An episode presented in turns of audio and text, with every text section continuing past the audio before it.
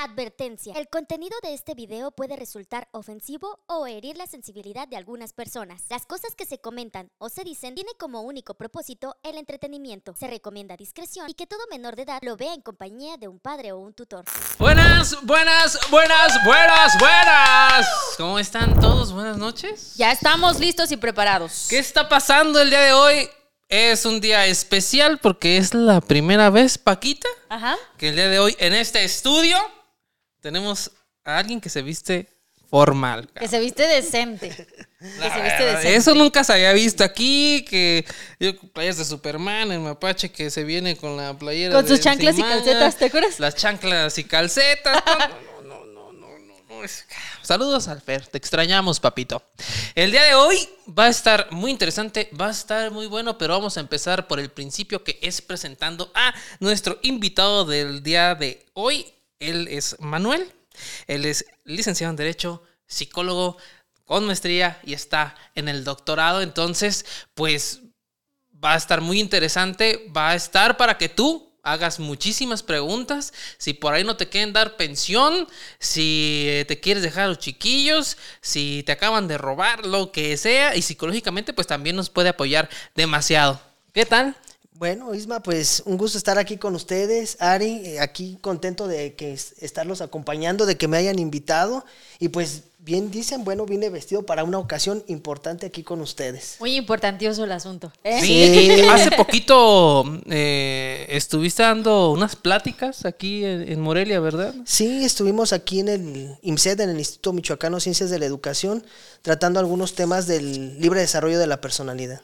Muy bien, pues hay que empezar a saludar también a la gente que está en vivo en este momento, Paquita. Ah, Vamos caray. a ver qué dicen, cómo están conectando. Dice Draculones, ya, pre- ya- allá presente, saludos a Jesús. Llegué temprano hoy. Eh, Ani, si llegaste temprano, es un día de verdad muy bueno. Vamos a aprender demasiado. Va a estar muy, muy chingón.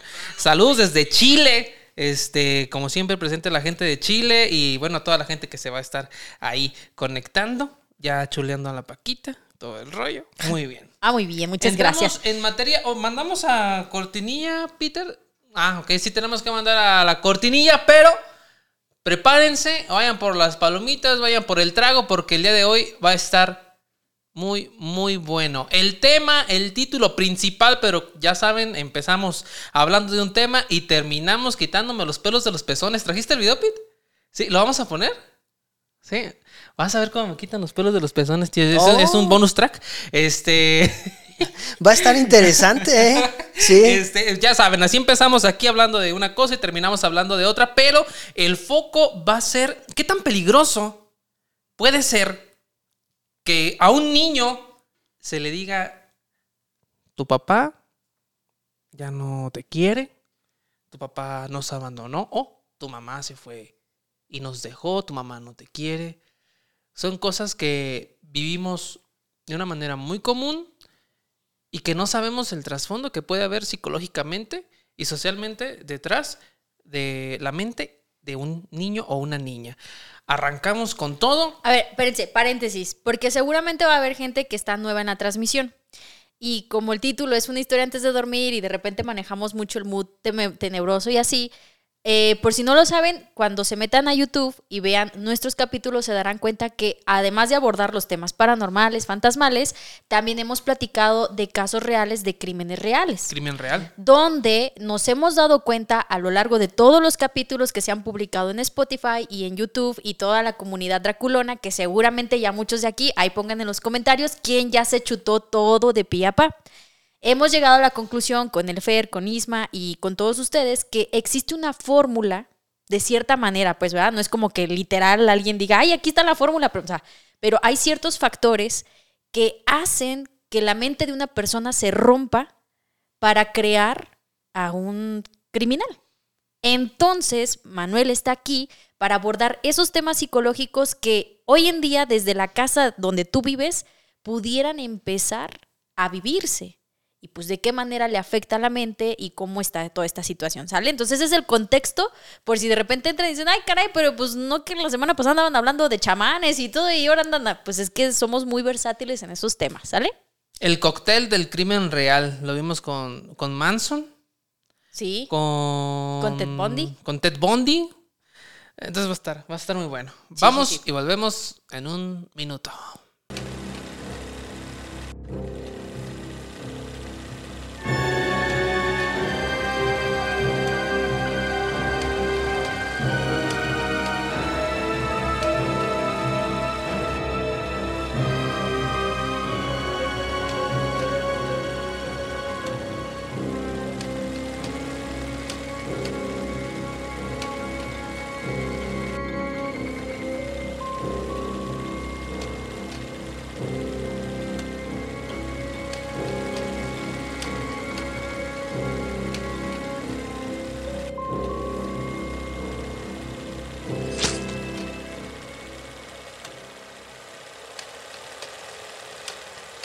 Estamos de vuelta. Agradeciendo a toda la gente que siempre nos apoya con sus compartidas, sus comentarios y sus estrellas. Saludos hasta Australia. Sí, señor, cómo no. Y muy pronto a Colombia. a- ah, mira, eh, por acá nos comenta Monet MP. Ajá. Dice, yo los vi todos. Ella, este, de hecho, ¿la vas a ver tú? ¿Yo? Tú le vas a entregar su sudadera. Ay, yo la vi, y sí, ya me acordé. La vi un día en el gimnasio cuando andaba viendo cómo estaba valiendo madre ahí. y me vio, oye, ¿qué tú no eres la Paquita? Y yo, sí, déjame en paz, déjame respirar. no, sí, sí, sí. Pero sí la vi allí. Y por cierto, eh, saludos también para Ceci Madrigal, que también dice que ya, eh, ya lleva todos los episodios y es su primer en vivo con nosotros. Muchas gracias, Ceci. Luis Ranulfo también dice: Hola, saludos, ya llegué. Saludos desde Yucatán. Yo los amito. Ah, muchas gracias. Nosotros también te amitamos. ¿Qué más? ¿Listo? ¿Ya? ok, eh, justamente el próximo jueves, o sea, mañana, se va a estrenar en nuestro podcast en YouTube, Spotify, eh, donde van los capítulos en secuencia, nuestro capítulo número 100. Y se dice, 100 capítulos se dicen fácil, y la verdad es que sí lo son, eh, porque pues hemos convivido, hemos echado cotorreo, hemos estado con todos ustedes, y la neta es que eso lo hace muy, muy fácil, pero también... eh, Siempre lo hemos dicho, no somos especialistas, ni somos criminólogos, ni psicólogos, ni chamanes, ni brujos, ni de todo lo que hemos hablado. Pero hemos aprendido muchísimas cosas. Eh, y pienso que lo que más se aprende es que cuando alguien llega a un sitio con la mente en blanco, sin juzgar, uno aprende mucho más. Estar abierto a los diversos temas, desde temas que están avalados por la ciencia y, ¿por qué no? Temas conspiranoicos que hemos hablado hasta, hasta de los terraplanistas, ¿no? Ah, sí. El día de hoy vamos a enfocarnos en, en una situación que hemos venido comentando desde el capítulo 50 para acá. Y, ¿Te podemos decir Meño? Meño. Sí. Sí, es que Meño es más fácil para mí. Meño, eh, desde el capítulo 50, aquí Paquita, Fer, que, que está este, ahora sí del otro lado, pero no del inframundo, sino del- de, de la frontera. Del charco. Sí. Este, nos hemos dado cuenta a partir del capítulo número 50 o antes que empezamos a decir, no, güey, es que te das cuenta que tal asesino vivió muy similar esto a tal asesino. Eh, tal persona en su niñez, sobre todo todos en la niñez, vivieron ciertas cosas muy similares que de alguna manera hacemos la conjetura de que hoy son lo que son por eso que les pasó. ¿A qué, a qué, este, ¿A qué me refiero sin ponernos de acuerdo, Paquita? ¿Recuerdas algunas cosas? Sí, eh, por ejemplo, este, la violencia familiar, donde Sí. hubo golpes e incluso golpes directos a la cabeza.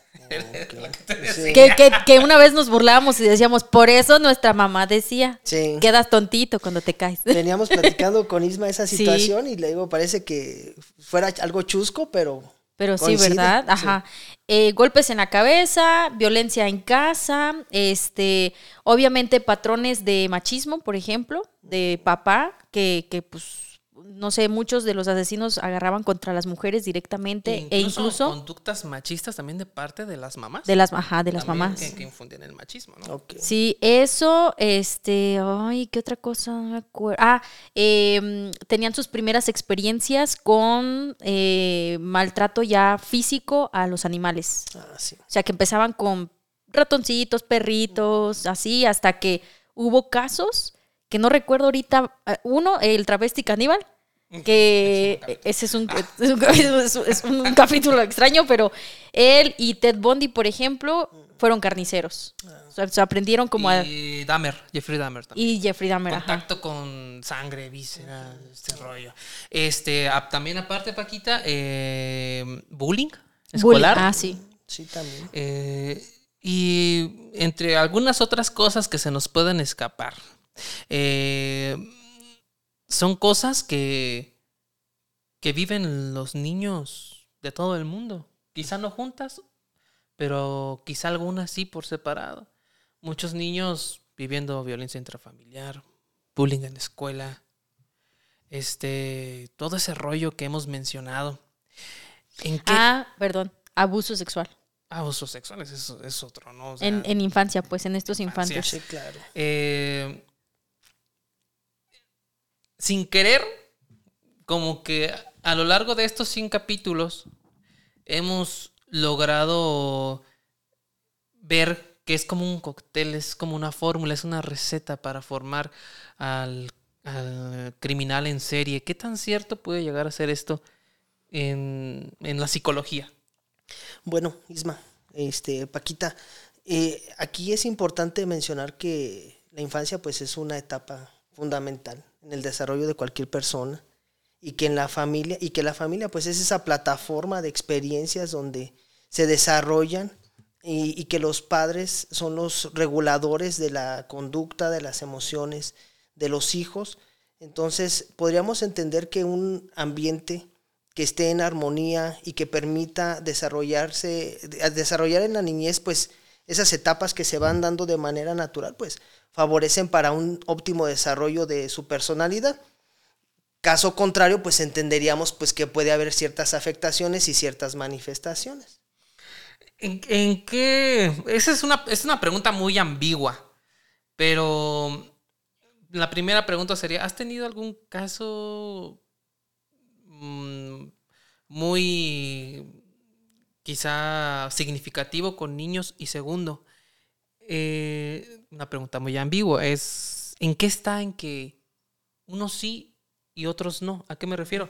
A que unos sí tomen el, el paso a la violencia a unas personas y otras no. Si estoy seguro que por ahí hay alguien que vivió violencia intrafamiliar, se pegó en la cabeza, sus papás, eh, ahí algo y, y- y no, y, y es una persona que socialmente eh, se adapta. Sí, mira, ahorita que me comentas de algún caso y que me viene a la mente así muy rápido, es algo que se le ha denominado el síndrome de alienación parental y que es una conducta pues muy común eh, que, que se manifiesta eh, eh, por lo regular en, en los juzgados. ¿Esto qué quiere decir? Que esa alienación parental le llaman comúnmente como un lavado de cerebro donde alguno de los progenitores, como lo bien mencionabas este, al inicio en la introducción, que le dice, bueno, pues este, tu papá o tu mamá no te quieren, este, no te procuran, y son conductas que se empiezan a reflejar y donde la niñez ya luego no quiere convivir con esos con el otro progenitor o progenitora, y eso pues afecta y marca este, en exceso este, la, la personalidad y el, el desarrollo adecuado en la niñez. Y algo interesante o curioso es que esto se manifiesta o, o- o- detona más visiblemente en los juicios de, de tipo familiar, donde se está este, buscando la convivencia entre los progenitores con la niñez y, y no se da. Pero aquí algo bien interesante de este síndrome es que no, no se va dando así tan, tan marcado, sino que son conductas que se van dando de manera reiterada en la familia y que empiezan a hablar de manera aislada o, o cuando está la niñez jugando, empiezan a hablar mal del otro progenitor y se va generando esa, esa información en la niñez. Y A que ver. luego, Mm, Un pequeño paréntesis, perdón. O sea, estamos hablando de cuando, por ejemplo, que papás, por ejemplo, divorciados, separados, Ah, sí, exactamente. separados, ¿no? Sí, Eh, que los niños eh, se quedan con mamá un tiempo. sí. Y, por ejemplo, bueno, se quedan con papá un tiempo.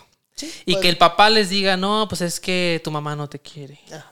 eh, aunque pues el 100% de las veces es mentira y se ha dado. Yo tengo amigos que están en esos casos, amigos separados, que ya incluso sus hijos pues ni los quieren ver, ¿no? Entonces estamos hablando como en- de, de ese, de ese efecto de... Exactamente. Es, es- esa es la situación y te digo que es muy común. Fíjate que, por ejemplo, pasa mucho, ¿no? Este, cuando tienes así a los hijos y, y, por ejemplo, chicas que a lo mejor están viendo el video, em, les toca ya, ¿no? Compartir a, a los chamacos. Se van el fin de semana con el papá, la mamá, y de repente los niños, eh, yo conozco un caso donde pues, el niño tiene ciertos comportamientos con la mamá porque prácticamente vive con la mamá. Se fue un fin de semana, regresa y es como si le hubieran cambiado al niño. Ah, sí. Y a partir de allí, el niño empieza a tener conductas, eh, pues podríamos decir agresivas con la mamá, como si fuera un mini papá. O sea, Sí. ¿y quién es ese señor? Y esto, y lo otro. Entonces, tiene que ver pues con eso, ¿no? Claro, es eso, Ajá. es eso, Ari, la- que ese es el, ese es el síndrome que se da y que, y que se manifiesta y que luego el problema está en que no es de la niñez, sino es de los padres, pero ya luego lo llevan a que es de la niñez los que no quieren convivir, los que no quieren este, tener esa armonía familiar y lo siguen afectando de, en alguna manera y lo trasladan a los juzgados. ¿Cómo, en este caso, por ejemplo, di- dirían allí en los TikToks, ¿no? Ya me diste el problema, quiero soluciones. Ah, ya. ¿Cómo sobrellevas esto con tu hijo? O sea, ¿cómo le explicas a tu hijo? ¿Sabes qué? Tu papá y yo no nos llevamos bien y por eso tu papá te está metiendo ideas de mí.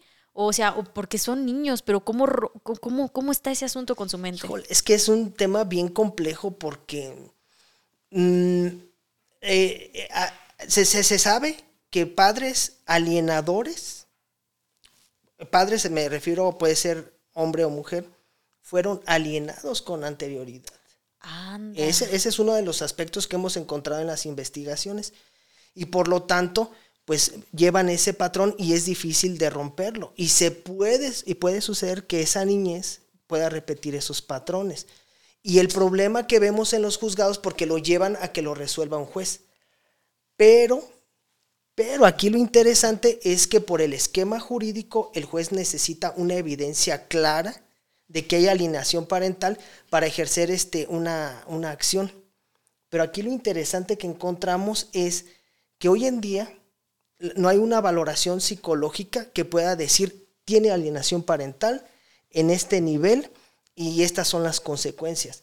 Esto lo encontré en un artículo que publicó la Universidad Michoacana de la Facultad de Psicología, específicamente con el doctor Mario Orozco, y que hicieron un estudio bibliométrico y, y se dan cuenta que no hay un, un, este, una prueba psicométrica que pueda medir eso. Híjole. Entonces se entra en un problema, ¿por qué? Porque el juzgador ocupa esa información, pero no hay quien le pueda arrojar esa información. O sea, no hay como cómo diagnosticarlo. Exacto. Hasta ya Así que ese es- momento el juez no tiene prueba, pero sin embargo es algo que está afectando muy cabrón. Exacto. Ese es el problema de esa situación. O sea, eh, hay una afectación familiar, hay rupturas, hay, hay personas lastimadas con mucho dolor, la familia sufriendo por esa situación y, y, eh, con la esperanza de que el juzgador les va a dar la respuesta.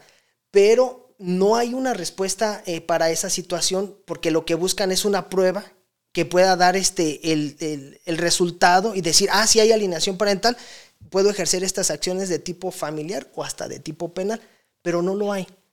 Entonces, ahora a lo que tú me comentas, Paquita, de, dices, bueno, pues, ¿y cuál es la solución? ¿O nos vamos a quedar con ese problema? Y yo creo que parte del auditorio va a decir, yo lo estoy viviendo, pero ¿qué hago? Nosotros encontramos y proponemos un programa que se llama este, Procesos Restaurativos en el ámbito familiar. Y es un modelo donde primero hay que atender a los dos progenitores, pero atenderlos no desde la visión este, jurídica de cuál es responsable, cuál no, cuál es el alienante, cuál no, sino como personas. ¿Por qué? Porque hay que recordar que son personas que muy probablemente fueron alienados. Entonces hay que darles atención. Posteriormente, cuando se, se agota ya esa parte del proceso, pues hay que, hay que, hay que juntarlos en una sesión este, circular restaurativa donde ellos puedan dialogar sobre el conflicto familiar que tuvieron, la ruptura, los duelos de la separación y puedan procesarlo. Después de ahí, hay que integrar a la comunidad, a la familia, ¿Por qué? Porque también se ven afectados y porque también conocen.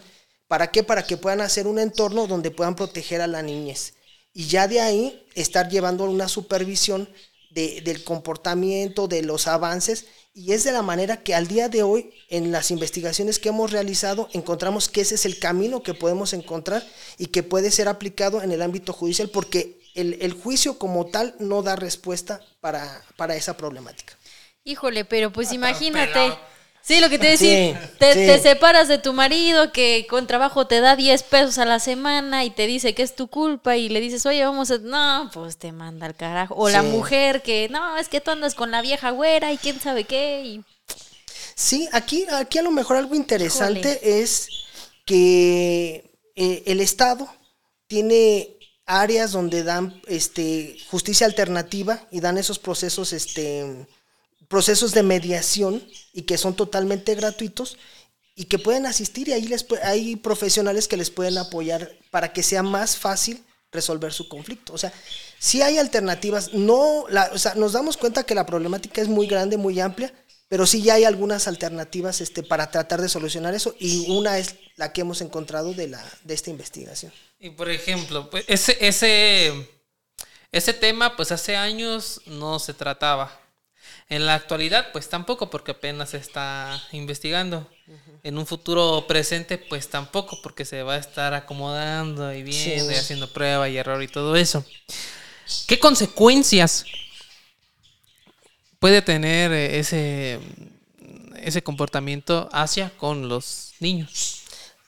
Pues los niños ah, nos damos cuenta que luego presentan por lo regular mucho nerviosismo, bajo rendimiento en la escuela, dificultad para relacionarse, este, con los pares, con los adultos, algunas cuestiones de aislamiento y que eso luego pues en la adolescencia o en relaciones de pareja futuras se puede o se es muy probable que se va a ver una manifestación de esa de esa situación. Hay con- de que hay consecuencias hacia el futuro, sí las hay. Ya. Oye, mira, por aquí hacen una pregunta. Dice, tengo poquito que llegué. ¿Ese proceso se puede llevar con los niños de cualquier edad? El que comentabas hace rato. Sí, sí, porque en realidad ese proceso o ese modelo de, yo le he denominado conferencia circular restaurativa, eh, no se lleva con los niños, se lleva con los progenitores. Y ya está en la fase final, Paquita, es que se involucra a la niñez, porque nosotros estamos en la idea de que el problema no es la niñez, son los adultos. Entonces sí se puede llevar. Ya, ya, ya. Sí. Ok. Fíjate, y es que ahora, por ejemplo, mencionas que pues puede haber estas consecuencias con un niño, ¿no? Lo, lo que acabas de Con mencionar. Un niño de 30 años como yo, Ajá, lo que te voy a ¿qué decir. onda? ¿Cómo se Ah. ve en el futuro? O sea, ya, ya hablando de un niñote, Sí. ¿cómo Sí, es? Mira, aquí pasa, es cierto, o sea, diste una, una aportación bien importante. Ah. Eh, Sí, claro, claro. Sí. No, la verdad no, no sé por dónde, explícame. ¡Wow! Es que, es que lo, lo reflexionas. O sea, me dices, ¿y qué pasa con los adultos, no? Aquí hay algo interesante. Sí hay unas pruebas en, en Italia, es donde recuerdo, y creo que en Portugal, donde sí se, sí se pueden aplicar en adultos para ver si hubo alienación parental. Pero aquí hay una situación interesante de que hay consecuencias, sí, sí las hay. Este, ya a lo mejor, como dices, en un adulto ya de 30 años, pues puede verificar cómo fue su historia de vida, cuál es la situación, si hay algo de eso. Y, y- y hay, y- se puede saber si hubo ese tipo de alienación parental. Que no, luego no es, no es una maldad como tal, sino son también las dinámicas familiares, el dolor, por eso les digo, de la ruptura, que es algo que se tiene que atender.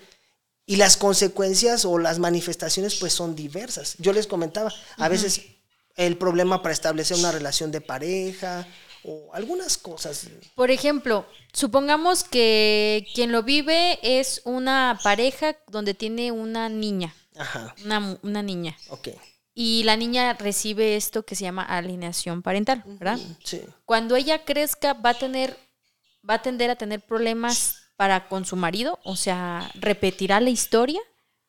Ah, mm, bueno, mira, yo de manera objetiva no me atrevería a, decir que ya por esa situación pues va a tener consecuencias este, y que ya va a ser algo determinante. Lo que hemos encontrado es que padres alienadores fueron alienados. Eso es lo que hemos encontrado. Porque aquí era algo como lo que nos decía Isma en un principio. Es que hay, hay personas que sí lo manifiestan, hay personas que tienen otras este, conductas que se van este, reproduciendo, pero hay otras que no. Y que empiezan a funcionar, que son ya otros factores. Entonces, para mí en este momento sería muy difícil decir, no, pues está aquí y va a tener estas consecuencias. Sería muy determinista de mi parte, además que el ser humano pues es muy amplio. Pero lo que encontramos es que por lo regular padres alienadores fueron alienados. Solo aquellos que no fueron los que leyeron ¿Quién se ha robado mi queso? Un bestseller impresionante. Eh, para acá dice Dajana Daza, nos hace un comentario, no sé si va a ser pregunta porque A puso ver. mucho texto, entonces pues una vez lo leo. Dice, pues vea, yo tuve todos, todos eh, esos abusos de pequeña, me diagnosticaron con ansiedad, depresión y estrés postraumático. La verdad no ha sido fácil, pero pues a ver, no le voy a, no voy a ir descuartizando personas o animales. Eh, de hecho, prefiero pasar mi tiempo con animales que con personas. En Colombia, la parte psicológica está súper atrasada. En Australia, que es donde vive actualmente, en tratamiento y la manera de ver estas cosas es tan diferente. El apoyo de la sociedad, del gobierno, es súper excelente. Otra problemática, o sea, eh, al menos aquí en, en nuestro país, bueno, pienso que se ha de estar trabajando, pero, pero sí, eh, qué tan avanzados estamos en conocimientos y en atención a, a las masas. Sí, Isma, eh, mira, la investigación que realizamos nos arrojó que esto es un problema no del estado de Michoacán, sino es a nivel nacional y es un conflicto que encuentran todos los, este, los juzgadores, por, porque, insisto, no hay una prueba que lo pueda diagnosticar. Entonces, sí, el sistema sí requiere mayor este, estructura y, y no únicamente con el modelo que propongo, sino también acompañados de la justicia terapéutica, este, eh, la psicología forense, hacer un trabajo integral para, que, para poder contrarrestar un fenómeno como, como el que estamos este, conversando el día de hoy. Meño, se soltaron las preguntas durísimo. Vamos Ay, a estar bueno. aquí hasta febrero del 2027. Hay un comentario. este, no manches. No manches, tráigame de comer nomás. No, Este, para eso, para eso eh, se, se trae aquí a los especialistas para que pregunten este y para que se informen, pues ahora sí de, de una manera más objetiva y pues también de que se van a informar, pues también ejecuten, ¿verdad? Esa es la idea de nutrirnos todos aquí. Oye, hay un comentario que, que- que está bien interesante, ¿no? Ok, a ver. Dice, mi niña tiene cuatro años y ya tiene unos meses que no quiere ver a su papá. Lo ve o lo escucha cuando llama y se pone a llorar que no quiere ir con él. Entonces mi ex se enoja conmigo y me amenaza que si no se la presto me la va a quitar. Mi niña no se sabe comunicar muy bien y no sé por qué no lo quiere ver. Por más que le pregunto de distintas maneras, pues no dice. ¿Qué puedo hacer legalmente? Bueno, pues mira, aquí hay una situación interesante. De este, de este síndrome también ha tenido cierta controversia porque se parece mucho las conductas a cuando hay abusos en la infancia, abusos sexuales, o sea, son las mismas este, eh, características. Con esto no quiero decir que de la persona que nos está escribiendo sea su caso. Aquí, aquí a lo mejor lo que podemos entender es que no hay una dinámica adecuada nuevamente entre los progenitores y la niñez al ver esos conflictos pues busca el lugar más seguro. ¿Y cuál es el lugar más seguro? Con el progenitor o la progenitora que lo tiene en ese momento. Porque yo les explico, les digo, es que cuando están separados se tiene que generar un puente donde puedan transitar, pero si ese puente no es seguro, no va a querer transitar la niñez.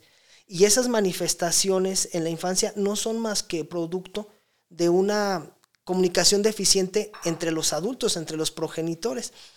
Eh, cuando ella dice que qué puede hacer algo este, legalmente, pues sí, sí hay instancias, están los, los juzgados de lo familiar para poder este, verificar qué es lo que está pasando, si son abusos en la infancia, si hay algún tipo de abuso sexual o simplemente es la deficiente comunicación entre los progenitores, porque podría ser eso únicamente. No, no siempre tiene que haber este, un daño eh, sexual, emocional, físico, sino que a veces es la dinámica familiar la que no permite ese libre tránsito de la niñez con los progenitores. Eh, entonces, de que hay instancias, sí, sí las hay. Yo lo que le recomendaría a, a la persona que nos está escribiendo es que busque eh, en las instancias de mediación de justicia alternativa, que son totalmente gratuitas y, y que hay especialistas ahí que le pueden apoyar. ¿Para qué? Para que dialogue con la otra persona y, y vean si pueden restablecer ese diálogo, esa comunicación y llegar a acuerdos. Eso sería lo primero y probablemente lo más efectivo. Oye, fíjate, me llama la atención, digo, lo que voy a comentar ya tú me corriges, ¿no? A ver. Por ejemplo, ah, mencionas que es que yo me imaginé el puente, Sí. ¿no? Ah, o sea, me imaginé a mamá y papá y el puentecito en Sí. medio y la niña caminando. Sí, claro. Entonces, si está roto ese puente o está medio acá, pues como humano dices, me regreso, ¿no? O sea, Exacto. ya conozco la parte de atrás, mejor me voy para atrás. Exactamente. Entonces, quiero pensar, digo, yo no puedo asegurar porque pues no, no la conocemos bien a la del comentario. Exacto. Ella dice, cuando él llama, ella escucha la voz y se pone muy nerviosa y llora. Entonces, si él tiene una, comuni- una comunicación con la mamá agresiva de que no, préstamela y porque si no te voy a demandar y no sé qué, la niña al escuchar eso, pues quiero imaginarme que ella ve la cara de la mamá de preocupación. O sea, a lo mejor ella interpreta y dice, no, pues si así trata mi mamá, ¿a dónde voy a ir? No, ¿Así Sí. funcionará? Mira, es una posibilidad. Es una posibilidad. Yo no me atrevería a, a- a- de- a decir es esto, porque Ajá, sí, pues sí, sí. no conocemos el caso. Sí, claro, no. Ajá. Pero lo describes perfectamente. Al estar en ese conflicto, pues dice, puede ser que diga, van a discutir, este, va a estar la niña nuevamente de por medio, quizás sí ha presenciado ya jaloneos, o que se la han llevado, que no la regresan, que la esconden, o que le hablan mal. Sí, de manera normal, natural, cuando hay ese puente adecuado que estamos platicando, de todos modos la niñez tiene un estrés eh, de estar transitando de un domicilio a otro. Tan fácil como nosotros el día que salimos de vacaciones y llegamos a un lugar que se supone que es algo muy agradable, decimos, ay, no es mi lugar. Hasta ni del baño haces. Ah, bueno, bueno. es tu caso. Ah, Ah, sí, yo no. Yo Una me- semana en. Mazatlán, imagínense cómo Yo- traía la barriga. traía aguachile, corún, todo lo que me comí en el camino. eh, bueno, ya, ya lo explicaste mejor que yo. O sea, ahora si hay esa, ese estrés de entre los progenitores, pues se complica un poquito más. Ya. Sí. Fíjate. Aquí lo bonito de este caso, y es que es lo, lo chido, por eso les digo y les mencionaba, yo todo lo que digo no es por mamada, es porque lo voy a usar en algún momento. Eh, aquí Meño es psicólogo y también es eh, abogado. Podemos pensar que son dos ciencias que están este, alejadas, porque una es ciencia social y la otra pues es más ciencia médica. Pero lo bonito del conocimiento es que en alguna parte todo conocimiento, no importa cuál sea, se va a unir uno con otro. Entonces la fusión que estamos teniendo esta noche aquí es importante porque lo, lo- lo mencionabas hace rato, como un juez va a determinar este, lo de la alineación parental si no es psicólogo, él es abogado, ¿no? O sea, Sí. al final de cuentas se necesita el apoyo Sí. de los psicólogos y los psicólogos al mismo tiempo para que esto pues no se quede nada más en una tesis, en los archivos o en una investigación, pues que se aplique para el bien de la sociedad, que para, que para eso al final de cuentas son las ciencias. ¿Y quién lo va a aplicar? Pues los jueces, ¿no? Sí. Entonces aquí es una combinación bien chida porque se puede ver desde dos aspectos lo que le pasa aquí a, a esta, a esta niña. Sí. Que por un lado está la palabra demanda, pero por otro lado, no de manera literal, pero sí subjetiva, de que la niña no lo quiere ver, pero no lo expresa, y hay una condición psicológica también de alguna manera. Entonces, está muy chido. Nos arrancamos con la siguiente pregunta, Paquita. ¿Sí? Sí, la tienes. Ah, yo. Ok. Este, por acá dice, ¿algún padre puede levantar cargos por alienación pa- parental, cargos hacia uno de los hijos, ya cuando sean mayores de edad? O en ese caso, ¿qué tendría que hacer por el lado legal y psicológico? O sea, que, que- quiero entender que la pregunta es, yo ya descubrí adulto que me hicieron alesio- alia- ani- ay, Alienación parental. Ajá, yo soy disléxica, luego tam- tratamos ese tema, por favor. este, ajá, a lo mejor yo soy adulta, ya descubrí que eso fue lo que tuve, ¿puedo demandar a mi papá, a mi mamá, por ejemplo? Fíjate que está interesante tu pregunta. Bueno, la pregunta, pregunta que nos que hicieron, hacen. sí, que nos hacen. Sí, no, no lo había pensado así. Nada más que al día de hoy encontramos una situación.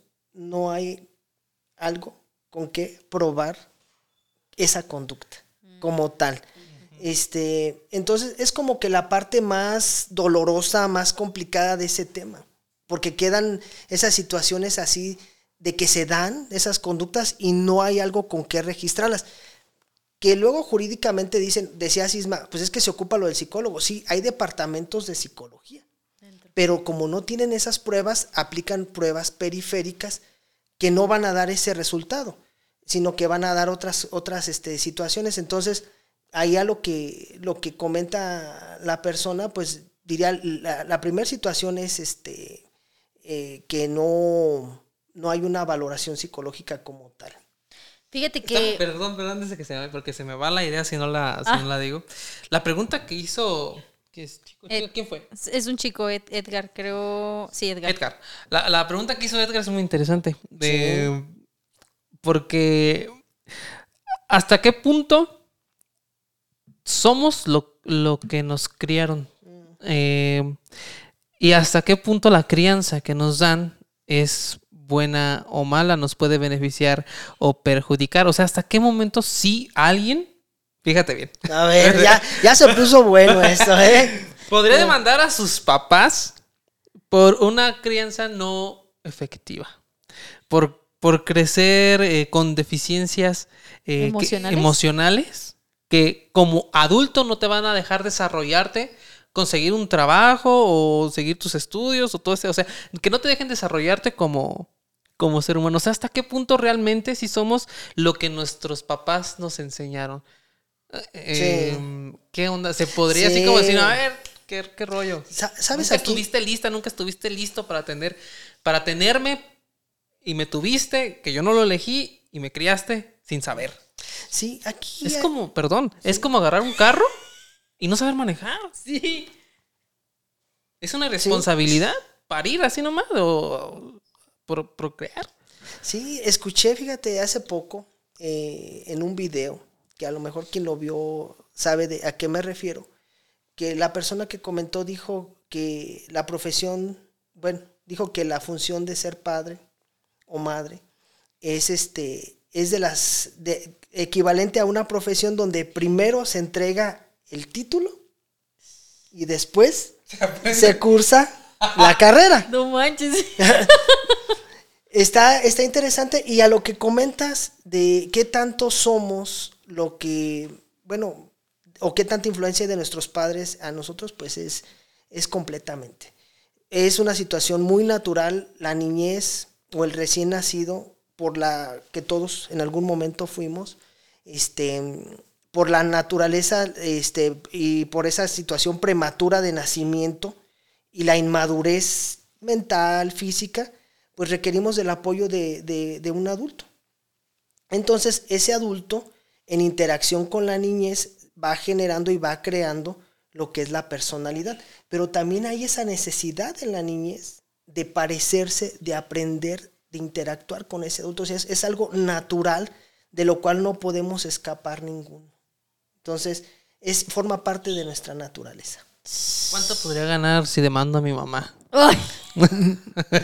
Sí, eh, no, yo- eh, Eh, de- ah, ah, em, eh, Ah, otra pregunta. eh, sí, La siguiente. Eh, me, me reservo el derecho. Eh, Ya, si quieres tengo la cotización. si quieres te cotizo por fuera. Por fuera lo vemos, haciendo negocios. Este, ¿qué? Fíjate que eh, es que hay algo que, que, pues una vez, ¿no? En una de mis terapias psicológicas me acuerdo que algo como lo que Isma pregunta, me acuerdo que, que yo también pregunté, porque mm, hay una cosa muy curiosa que Ajá. todos en algún momento creo que lo hemos hecho porque, pues lejos de que tus papás estén divorciados o no, todos los papás ese se pelean por una cosa u otra, ¿no? Este, sobre todo pues cuando hay cuestiones económicas, casi siempre hay discusiones de por medio. Y muchos de nosotros llegamos a presenciar, a veces los papás son sumamente cuidadosos, pero hay veces que por una cosa u otra no logran tener esa privacidad para pelearse, ¿no? Y luego imagínate, vives, por ejemplo, en una casa Infonavit, Sí. tu habitación de hijo está enfrente de la de tus papás y ellos se encierran a discutir, pero aún así tú escuchas las discusiones. Y mejor vénganse para acá. Ya eso, sí, Sí. ya eso, aunque ellos a lo mejor cuidan mucho esa parte, tú ya alcanzas a percibirlo como hijo y ya te afectas, ¿no? Sí. Entonces yo una vez le preguntaba a la psicóloga y le decía, es que, por ejemplo, mis papás llegan a discutir, ¿no? De cuando nosotros éramos niños, ellos cuidaban mucho eso. O sea, ellos se escondían para pelearse porque no querían que nosotros viéramos. Y pero ya después cuando fuimos creciendo como que ¡ah! ya les fue valiendo madre, ¿no? Sí. Pero ¿qué pasaba? Que de repente era, es que tu papá no baja la tapa del baño. Y entonces ya, ay papá, sí, eres bien cochino y así, ¿no? Sí. Es que tu mamá no puede dejar las llaves del carro en su lugar. Ay, mamá, es que sí, pues, no manches, ¿no? Sí. Entonces yo le decía a la psicóloga, hay veces que yo me he sentido enojada con mi papá. Sí. Hay veces que yo me he sentido enojada con mi mamá. Claro. Porque viene mi papá y me dice a mí, es que tu mamá nunca puede dejar las llaves del carro en su lugar, es que tu papá no baja la tapa del baño. Entonces ya estoy como, es que sí se pasa, ¿no? Entonces ella me Sí. decía a mí, lo que tú estás haciendo es como si hicieras equipo en ese momento con sí. papá. Entonces lo que tú tienes que entender es que papá es papá, mamá es mamá, papá es tu papá, no es tu esposo y por lo tanto tú no puedes hacer equipo con él. Tu Sí. mamá no es tu esposa y por lo tanto no puedes hacer equipo con ella. Si tu papá como papá no te falla, los problemas de ellos es punto y aparte. Claro. Y yo entré, ah, o sea, Sí, sí, Paquita, fíjate que comentas esto y es muy interesante porque nos lleva a un lugar donde también puedo explicar que encontramos, mira, decimos lo de la alienación parental y en los juzgados y toda esa situación, pero es algo conductual de las relaciones en la familia que es, es algo, podríamos decir, habitual, común, de que como hay dos este, personalidades distintas, formas de pensar, y cuando hay hijos, pues a veces se procura, como dices, esas alianzas en la familia normal y regular y, en, personas que nunca han llegado a un juzgado y que no tienen na- ninguna situación, porque es algo normal.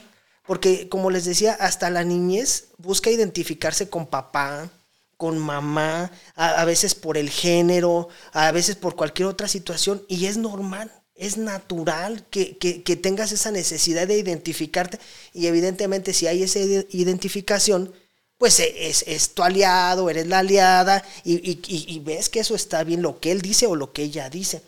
Es parte del desarrollo normal. El problema es cuando se ha potencializado y que ya luego lo vemos manifestado en otras áreas. Pero sí, o sea, me parece interesante. O sea, esto, qué bueno que lo comentas porque esto es habitual o es regular en las dinámicas familiares, eh, esa situación por cuestiones hasta de la misma naturaleza de, de las personas. Sí, es que imagínate, pues, ahora mencionaba a Isma, ¿no? Sí. ¿Cómo me traes al mundo? Y así, o sea, y ahora lo pienso, y yo, por ejemplo, yo me siento una niña y Oh. voy para los 30. Ese es otro problema. ¡Ah! ¡Beso! O sea, me refiero a que yo no me siento con la capacidad mental eh, lista y, y he escuchado muchas veces cuando dicen, es que nunca vas a estar listo para ser papá. Tú ya tenlo, porque pues si te estás esperando a estar lista, pues entonces nunca vas a estar lista. Pero yo pienso que, pues ok, sí, nunca vas a estar listo, pero sí debes de tener ciertas cosas bien trabajadas en ese aspecto, porque, pues, por ejemplo, ¿a qué edad nos tuvieron nuestros papás? A ver, ahí pongan en los comentarios, ¿no? sí. Por ejemplo, mis papás me tuvieron a los 21 años. Yo veo a mi hermana de 21, de 21 años ahorita y va por unos chetos a la tienda. O sea, Claro, digo, sí. es una niña, Sí. es una niña, ¿no? Este, entonces, pues es eso, ¿no? Esa inmadurez que tal vez pues no, no, no dimensiona el que estás trayendo un ser humano a este planeta. Sí, y que también sucede que las dinámicas sociales han, han ido cambiando de las épocas y que también el, el periodo para una relación de pareja, este, para una familia o para tener hijos cada vez se, ha ampliado ese rango, como bien dices, si hablamos pues de 1970 pues era muy común que se casaran de los 15, 18, 19 años, 20 y ya para edades posteriores, pues ya eran personas que se estaban quedando. Y hoy en día las personas promedio están de los 30 en adelante. Y luego el pedo más grande ahora. Es decir, como dices, las dinámicas sociales cambian. Pues, por ejemplo, nuestro, nuestro caso de Paquita y mío, no estamos treintones. Pues ya, por ejemplo, a mí me queda la posibilidad, por ejemplo, pues ya de entrarle a ser padrastro también. Ah, sí, también. Y Paquita, por ejemplo, pues de ser mamá soltera. eh, o sea, como que hay muchos casos, pues, Sí. también, que también dices, híjole, eh, pues sin querer o no, pues yo, yo ya agarré, por ejemplo, en el caso de, de- de ser padrastro, ¿no? Yo ya agarré eh, a un niño de 5, 6, 7, 4, eh, que ahora pues necesito ver cómo, cómo viene, ¿no? La dinámica con el, con, el, con el niño para que ahora pues nosotros tratar de, de ejercer como hombres, ¿no? Esa parte masculina, ¿no? Eh, pero también quizá que ya venga con, con muchos problemas. Es un rollo. Sí, Isma, es que como lo, lo comentas, eh, y es de lo que vamos platicando, las dinámicas, la estructura de la familia ha cambiado. La familia tradicional, como se planteaba en, en- en años anteriores, pues ha cambiado. Ahora son diferentes familias donde ya están integrados, este, a raíz de que se dio a lo mejor una separación, un divorcio, que hay hijos y que luego se vuelven a, a reintegrar en- una nueva familia, son dinámicas que, que nos van a, a- aportando la, pues la sociedad ahora en, en esta evolución, en estos cambios que van dando. Es, es común hoy en día esa situación. Y esos que andan con sus primos, qué rollo con esa gente también. Ah, ¿Cómo?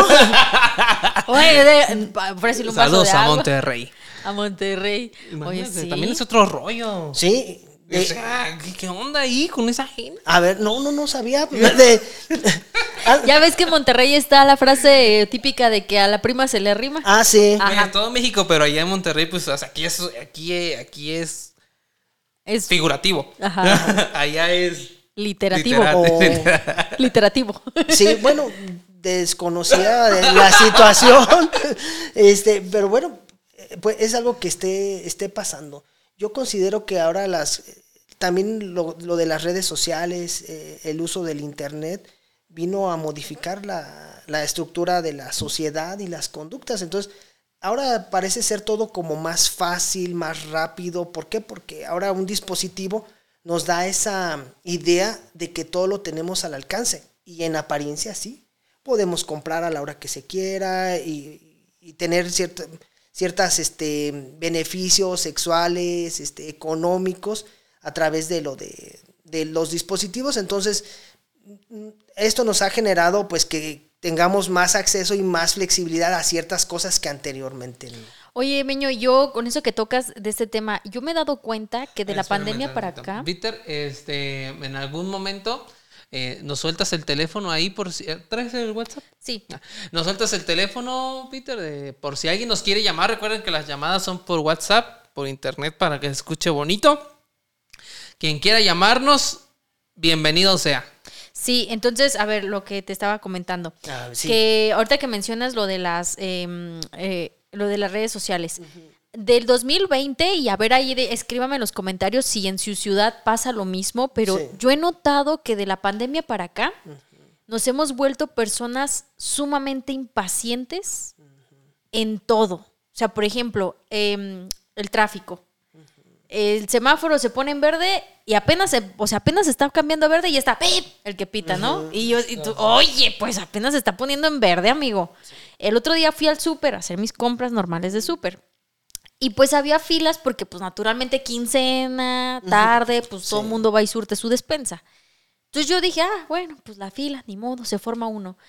Atrás de mí unas chicas, cámbiese y cámbiese y cámbiese de fila para ver cuál era la Sí. que iba a salir más rápido y al último terminaron quedándose Sí. hasta atrás. Sí. Entonces dije, ¿qué? O sea, ¿por qué somos tan impacientes ahora? ¿Qué pasa? Porque, porque lo veo muy Sí. repetitivamente en todos los ámbitos. Todo. Por ejemplo, yo vendo colágeno, mando paquetes.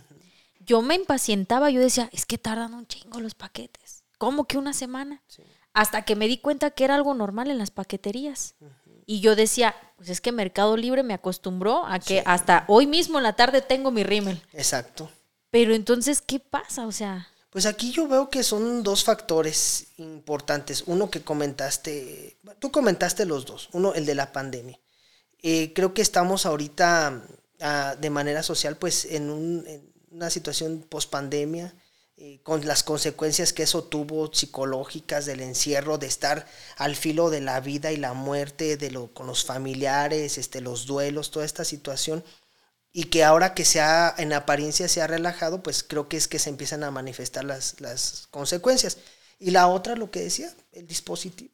Nos han acostumbrado a tener todo a la mano, al momento, este, cuando lo queremos.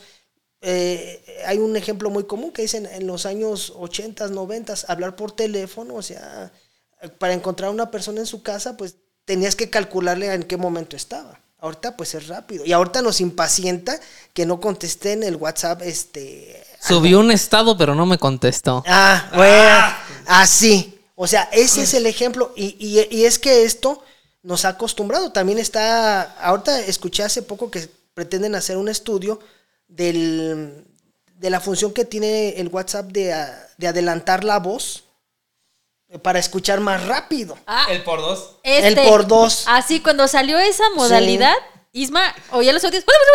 Y yo, ¿qué? ¿Y le entiendes? Sí, pues es que rápido, pues ¿para qué se avientan tanto choro es yo? que antes, pues yo lo que hace, antes del por dos, y eso lo pueden incluir en el estudio si están escuchando. antes de Invítenme, eso, ¿no? por ejemplo, audios de un minuto, o sea, güey. ¿qué me quieres decir en un minuto? O sea, no mames.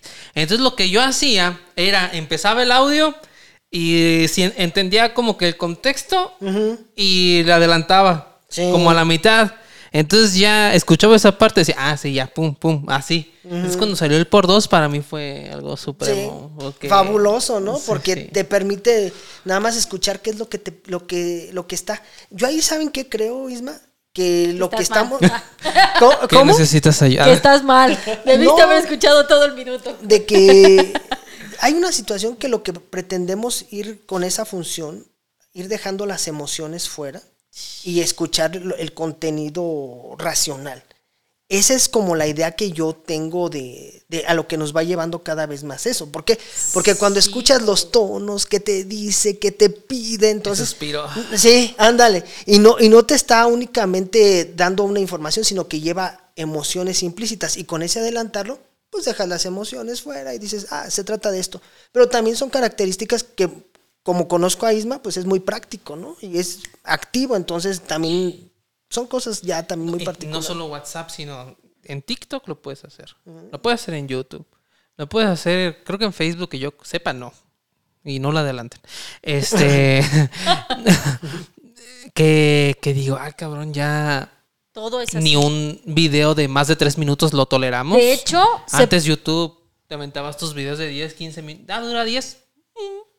Mm. Ahorita 10 dices, no, mejor uno que me diga todo Ándale. en un minuto. Y por ahí hay gente diciendo, no, es que yo lo aprendí en TikTok. Aquí está Paquita.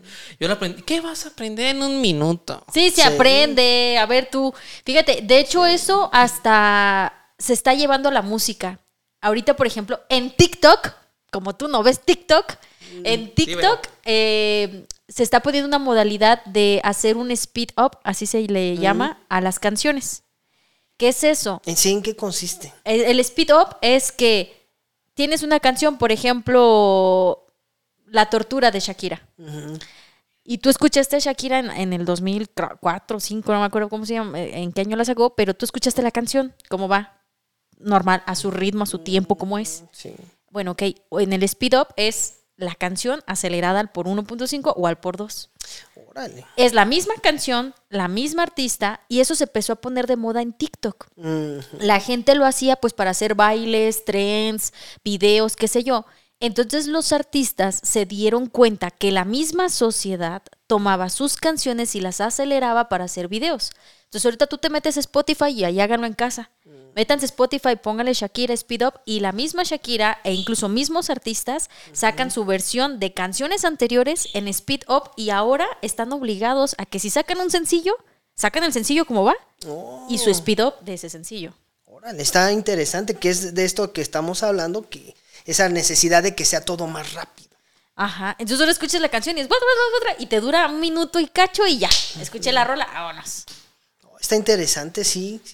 En el aspecto legal, ¿crees que llegue algún momento alguna reforma de prohibición de contenido? O sea, es que ahorita todo está muy light, uno puede eh, hablar de política, de todo, decir que el peje no sirve, que arriba el PRIAN y que el PAN robó más. Eh, no hay esa censura como hace 15 años de que pues agua si dijeras algo, ¿no? Hoy Sí. ya cualquiera puede decir lo que sea, encuentras información de lo que sea como y tomada como verdad. Este, ¿crees que en algún momento sí lleguen a regular jurídicamente ese asunto de y, y al mismo tiempo de que lo regulen no será un disfraz de nuevo de censura otra vez? Pues mira, a lo que yo he visto cada día, eh, lo he visto, pero creo que van muy, muy lentos. Eh, van en una versión anterior, diría yo. En alguna ocasión comenté que estas situaciones son como el coyote y el correcaminos. Eh, las cuestiones tecnológicas van más rápido que el mismo campo del derecho. Y, y sí se está buscando regular ciertas cosas porque ya se empiezan a hacer estudios de qué aspectos afectan a la personalidad, cómo estas cosas influyen, cómo van modificando los espacios de libertad. Entonces sí se está procurando esos, esos momentos, pero creo que va muy, muy lento porque la cuestión tecnológica, diríamos así con el ejemplo, va al 2.0, mientras que lo- lo- el derecho pues va en la versión este, regular. Sí, híjole. Sí. No manches. Híjole, pues no manches. Yo, la verdad es que no, no te pases ya, ya pasó la hora, ¿eh? Increíble. Ya pasó y yo lo he sentido super light, no sé la gente cómo lo haya sentido. Hemos aprendido bastante y pues no manches, mi Oye, ¿a- ¿algún comentario, Meño, que, que quieres hacer? eh, que Bueno, pues no se trataron muchísimo. Creo que son más los temas que no se van a tratar que los que sí. Sí, nos Pero quedamos algún- con cosas muy pendientes ahí, pero con Sí, mucho gusto. Y como siempre, también y- y, te antes de terminar, te extendemos la invitación para, Sí. otro día. para otro día también. Sí, Isma Paquita, sí, gracias. Y, y algo que nos quieras comentar. Pues me gustaría como sintetizar de que este tema que abordamos el día de hoy, de lo de la alienación parental, es algo muy común que sucede en la sociedad, eh, pero que sí hay algunas alternativas eh, a, a las, las personas y, y la comunicación es fundamental. Y si requieren de algún apoyo gratuito que sea ofertado por el Estado, están lo- los centros de justicia alternativa y restaurativa de, en los diferentes estados que pueden ir, es, es, el, es el primer camino que se debe de tomar para este, aprovechar y restaurar la comunicación porque el camino para resolver eso no es directamente la vía de los juzgados, sino es la comunicación y procurar que los padres empiecen a, a cumplir sus roles parentales, todo pues en beneficio de la niñez. Ok, bien. Pues muchísimas gracias, un aplauso. Me encantó, la verdad. sí. Muy bueno, muy nutritivo. Este, siempre cuando traemos a, a un invitado. Queremos exprimirlo. Sí, a todo lo que da, eh, te comento Sí. y te invito también de que en tus tiempos libres este eh, escuches algunos episodios que hemos tenido con ya, ya, ya había venido alguien más vestido formalmente. Eh, el de las funerarias y Annelies. Annelies. Pero el de las funerarias. No, él vino como con guayabera.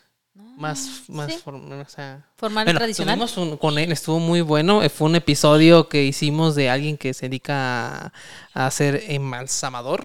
Sí, sí lo, sí lo vi, sí lo sigo, eh. Sí, sigo sus, este, sus, los videos que suben, entonces, este, vi ese el de, el de la funeraria, eh, cómo lo fue llevando, el, el que hacía. Entonces, sí, sí, voy siguiendo sus historias. Tenemos y también nos invitamos a ustedes para los que hay quienes ya dicen yo ya vi todos, pero para los que no, también tenemos un episodio con Annelies y con Citlali. Con Citlali. Son todavía ah, Ah, bueno. pero va a salir. Spoiler. En unas dos semanas les voy a spoilear.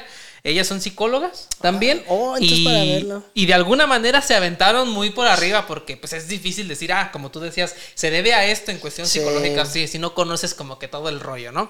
Sobre... Sí, que fue donde ustedes me pusieron a sudar, así, a, hacer diagnósticos aquí. es que aquí a la gente le gusta. Sí. Dime si estoy loco no. Sí, sí, así, tal cual. Este, se aventaron por, como pues, a, lo, a las posibilidades eh, como por arriba de diagnosticar a, bueno, no diagnosticar, de hablar sobre una pareja de, de asesinos. Sí. Este, bueno, uno era el asesino y el otro asesinaba por este, por culpa de, por complacer. Entonces está chido. Tenemos también uno que no ha salido, que va a salir.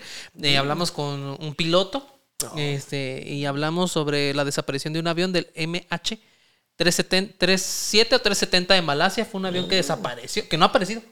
Con, Estaba lleno. Ya no me acuerdo cuánto le cabe un, un Boeing 37. ¿Cu- cu- cu- ¿Cuándo dices que va a salir? Eh, este, en- en- cada jueves píquenle a YouTube. Eh, bueno, no el, de- el del piloto aviador, yo pienso, yo le calculo que sale como en unas tres semanas. Oh, para estar atento. Y... Sí, en Si tres estamos semanas. hablando que nos gusta todo rápido, Paquita, y tú dices que tres semanas. Bueno, No, es ya. que la gente- Ah, Peter, súbelo ya. Oye, este menso. Ah, Está programado, no, no puedes ir en contra de lo que ya está Isma. Sí. Tranquilo. Eh, oye, bueno, saludos. Por último, Meño Sí. nos dicen que si puedes dejar tu información de contacto porque hay gente que le interesó el tema y le gustaría pues a lo mejor una asesoría más personal. Sí, mira, si pueden mandarme un correo electrónico eh, y, y- y- y ponen alguna, algún texto de qué se trata, ponen su número telefónico, igual yo me contacto con, con ellos. Mi correo electrónico es psic, de psicólogo, la abreviación, Ajá. José Manuel, arroba hotmail.com. Lo vamos a José estar. Manuel. eh, A ver, espérate, ¿eh? Perdón, es que es- o pongo atención o no. Así, Zip, José Manuel. Ajá. Sí, sí, nada más la P con minúscula. Ah, sí. Ajá. ujú. Sí, psic, José También Manuel. ahorita los vamos a dejar ahí en los comentarios. eh, ahorita Paquita lo está haciendo bien escrito en las redes sociales y todo ese rollo. ¿Arroba qué? Hotmail. Ah, Hotmail. Hotmail.com. Pues muchas gracias. A ti, Isma, Paquita, por haberme invitado, por este reto y que fue para mí bien importante estar aquí con ustedes, agradecerles y, y pues el día que me inviten nuevamente por aquí estamos. Por aquí eh, siguen. Me gustaría leer este, este comentario porque de alguna manera contradice la hipótesis y, y siempre eso, eso, eso nutre. Dice: Yo creo que eso del speed up es cuestión de gustos, pues existe algo llamado slow, este, Slow. and reverb. Ajá, sí. y son sí. canciones en un BPM más bajo que el anterior y por ende duran más, ¿no? El BPM pues es le bajan pues el tiempo, ¿no? Ajá. En el speed up pues le sube Pero eso es en el funk para, este- para entrenar en el gimnasio. Sí. Yo escucho esas rolas. ¿También lo viste en TikTok? Sí. Demonios. Eh, Meño, ¿te quieres quedar a ver el video de mm, cuando me quitan los pelos de los pezones? Ay, qué Ah, creo que va, creo que va a estar con cera, interesante. fue con cera. No, perfecto, no, sí me quedo. O- Oye, pensé que iba a ser aquí ahorita en vivo, pero no, Ah, en el video está mejor. no. Es que creíamos que Facebook lo iba a tomar como Como agresión. Como- Oh, agresión. como algo. este, a ver, vamos a vamos a, a- a- Peter, ¿lo vamos a poner cómo está el rollo o, o lo Sí. vamos a subir o qué pedo? Ya. Híjole, o- lo vas a ver tú acá. Ah, muy bien, perfecto. Bueno, esto para los que están y no saben qué pedo, pues fue parte de un reto que hicimos hace dos semanas. Donde se, se pidió estrellas para poder depilar a Isma, se juntaron las estrellas y depilamos Estamos, los pescuezos del Isma. estábamos hablando del tema de lo que es eh, la gente capaz de hacer por dinero. Sí. Y bueno, pues cosas muy malas, cosas muy chistosas y eh, terminamos apostando los pezones. No, Isma pidió dinero. No, yo me no imagino, pedí. lo conozco, lo Sí, conozco. él, él Sí. dijo, si me dan tanto, sí, sí le entro. Entonces fue como, ok, ¿eh? sí. serás parte Y del capítulo. Anteriormente se me electrocutó el trasero con un taser. Ah, sí. Isma. Pero ya nos vamos antes de que salgan por ahí los gallos. ¿También porque- va a salir lo electrocutado o no? No, Eso ahorita te lo ya enseñamos. fue. Ah, qué bárbaro. Este, este, fíjate, ¿no? Ya están saliendo. Dice, se viene lo mejor de lo mejor, justo por eso me quedé al final, postrecito. Eh, Ya sí. quiero ver el sufrimiento de. Ya vámonos, porque ya están soltando las nuevas Vámonos retos. pues, entonces. Buenas noches, a nombre de Fer de Kenny, que. Uh, fue su cumpleaños el día de ayer. Ah, sí. Felicidades. Felicidades. Muchas felicidades a Kenny. Parte fundamental. Y cuando digo fundamental, es fundamental. si no, no estuviéramos aquí. Si no, no podríamos hacer esto. Eso es fundamental. Eso es primordial. Este equipo fue su cumpleaños, así que ahí manden sus pastelitos, felicitaciones y todo ese rollo. También a nombre de Paquita, yo soy Isma. Hoy estuvo Manuel Calderón, eh, psicólogo, eh, abogado y, ¿por qué no? se los voy a comentar porque aquí somos familia. Mi tío, muy orgulloso de él, de todo lo que ha hecho, de todo lo que ha logrado, de todo lo que ha trabajado. Este, es un orgullo eh, para esta familia que no acabamos la primaria. Eh, Pues gracias Isma y yo también me siento muy orgulloso de ti, de Paquita, de todo el equipo porque van bastante bien y eso me gustó, por eso quise venir acá con ustedes. ¿Sí, no? ¿eh? Nos había mandado el chorizo. No, no, no, tampoco. Con pero- unos microfonitos de audífono. Sí. Este, también, no sé, creo que nombré primero a Fer, pero si se me olvidó, lo vuelvo a nombrar. El Fer, que, que está por allá cocinándole a Han Solo, pues está también presente, como siempre, escuchándonos desde el otro lado. Nos despedimos, no nos queremos ir, pero nos tenemos que ir. Los dejamos con esta joya. Ay, Peter, también te dije, ¿verdad? También te nombré Peter. Es que hoy Sí, la rara. oye, es el que ha movido todo aquí, entonces. Peter, eh, pues soltamos el video de la tortura. ¿Cuánto dura? ¡10 minutos! ¡Dios mío! ¿Cómo aguantaste? Los dejamos con el video. Los amamos. Buenas noches. Bye. El próximo jueves en YouTube y este mañana jueves en YouTube y los lunes también este video sale en YouTube y todo el rollo. Tú, tú dale like, síguenos, compártenos. Tú, tú, tú dale a todo. Vámonos. Hey, espera, ¿a dónde crees que vas? Si este video te gustó, dale pulgar arriba. No te olvides de dejarnos tus comentarios aquí abajo y suscríbete a este canal. Y recuerda, nos vemos en la próxima historia antes de dormir, si es que puedes.